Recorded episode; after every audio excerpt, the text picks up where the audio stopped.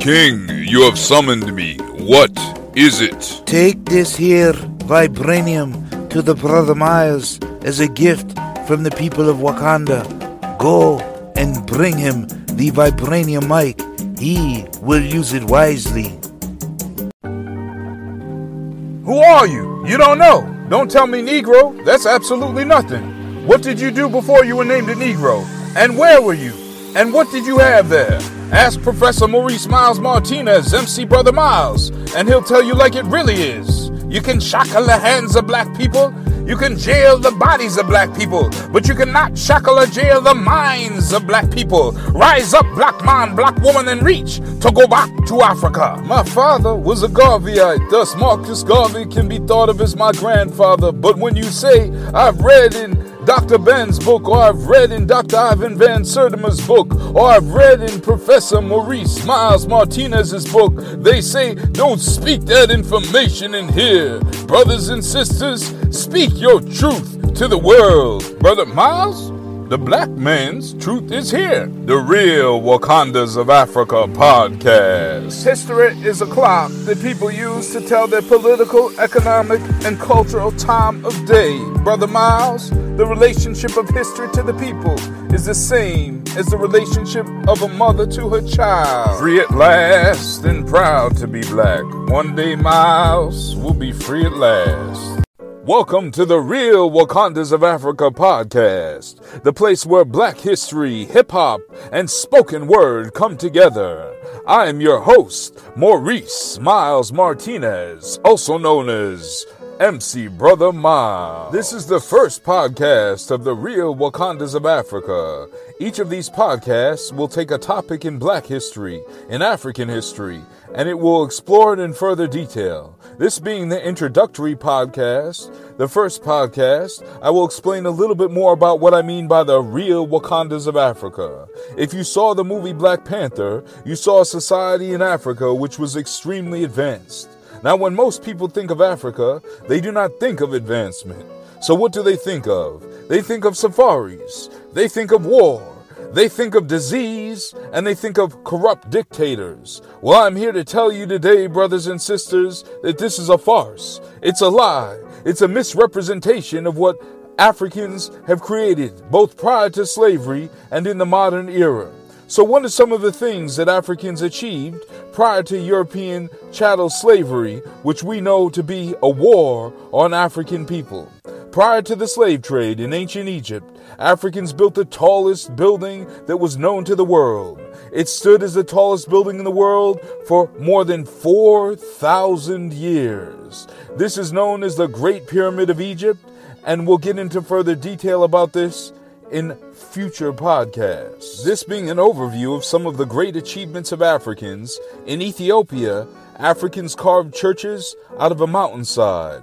There are nine of these churches, and we will definitely go into further detail about this, but to my knowledge, few other civilizations have been able to carve a church out of a single piece of rock. This is so difficult because if you mess up on the windows and doors, there's no going back. In South Africa, about 1100 AD, Africans built a wall that's about 20 feet thick and more than 30 feet tall. This wall is known as the Great Enclosure and encircles Great Zimbabwe and was built without mortar. It is 800 feet long. In West Africa, people built the longest wall in the world, for which I wrote a book called The Great Wall of Africa. The Empire of Benin's 10,000 mile long wall. This wall was so massive that it would almost wrap around the United States of America. Likewise, in the Empire of Mali, African people created so much wealth that even to this day, the richest man on the planet goes by the name of Mansa Musa. He brought so much gold and gave it away on a pilgrimage to Mecca that he created inflation in the Egyptian economy for 12 years after he left. Mansa Musa's predecessor went by the name of Mansa Abu Abubakari II, or King Abu Abubakari II, and he set sail to the Americas across the Atlantic in the year 1311 AD with 2,000 ships. This was 181 years before Christopher Columbus. The Empire of Mali was so advanced that it had no need for jails or prisons because no one committed any crime, and it contained a university called the University of Sankore at Timbuktu and conducted surgery on the eye to remove cataracts 700 years ago. Likewise, in Central Africa, Africans did surgery. They were the first in the world to do cesarean sections with antiseptics. In the coming weeks and months, we will touch upon all of these topics, including the struggles that we faced in the African diaspora after enslavement. However, it's essential to connect us to the history of the real Wakandas of Africa, no matter where you look on the African continent. And I just gave you several examples, be it North Africa, South Africa, East Africa, West Africa, or Central Africa, you will find highly advanced civilizations. These civilizations were so advanced that modern day technology only caught up to them very recently and in some instances has not yet surpassed them. What do I mean? The Dogon of Mali observed a white dwarf star and reported it in 1933 to anthropologists. They described the consistency and weight of the white dwarf, which was unknown to American or European astronomers at the time. In 1996, the Einstein orbiting satellite confirmed that this star system existed. So when we say the real Wakandas of Africa, we're talking about nation after nation, empire after empire that were highly advanced. As always, we conclude the Real Wakandas of Africa podcast with an original spoken word or hip hop track by myself, MC Brotha Miles, Maurice Miles Martinez. Who were the real Wakandas of Africa?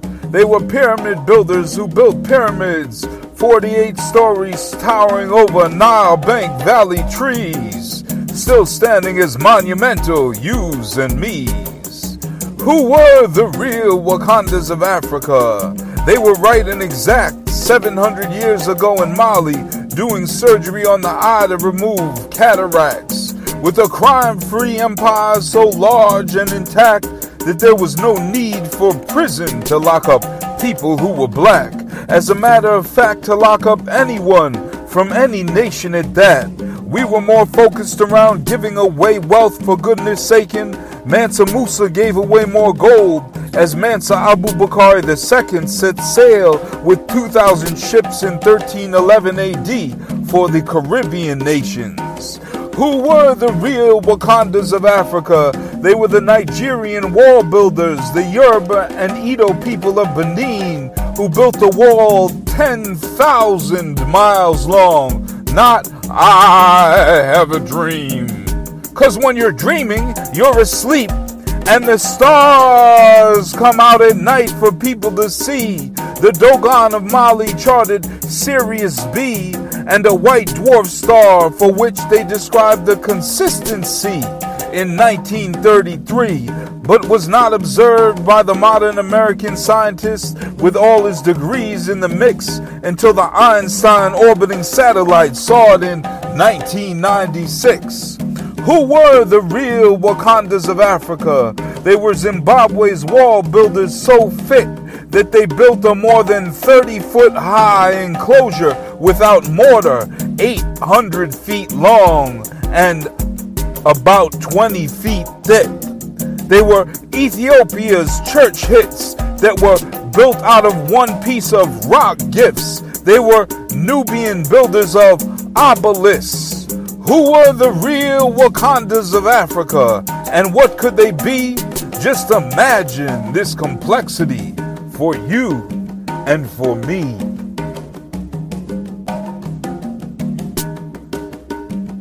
Thank you for taking time out of your day to listen to the Real Wakandas of Africa podcast. When you have a chance, please pick a copy of my books up from Amazon The Real Wakandas of Africa, Dr. John Henrik Clarke versus Herman Cain, The Great Wall of Africa, The Empire of Benin's 10,000 mile long wall, and The Real Vibranium of Africa by Maurice Miles Martinez. Please feel free to contact me at Maurice Miles Martinez at gmail.com. That's Maurice Miles Martinez, all one word, at gmail.com or connect with me on LinkedIn. Please tune in next Saturday for another episode of the Real Wakandas of Africa podcast. I will speak with you then.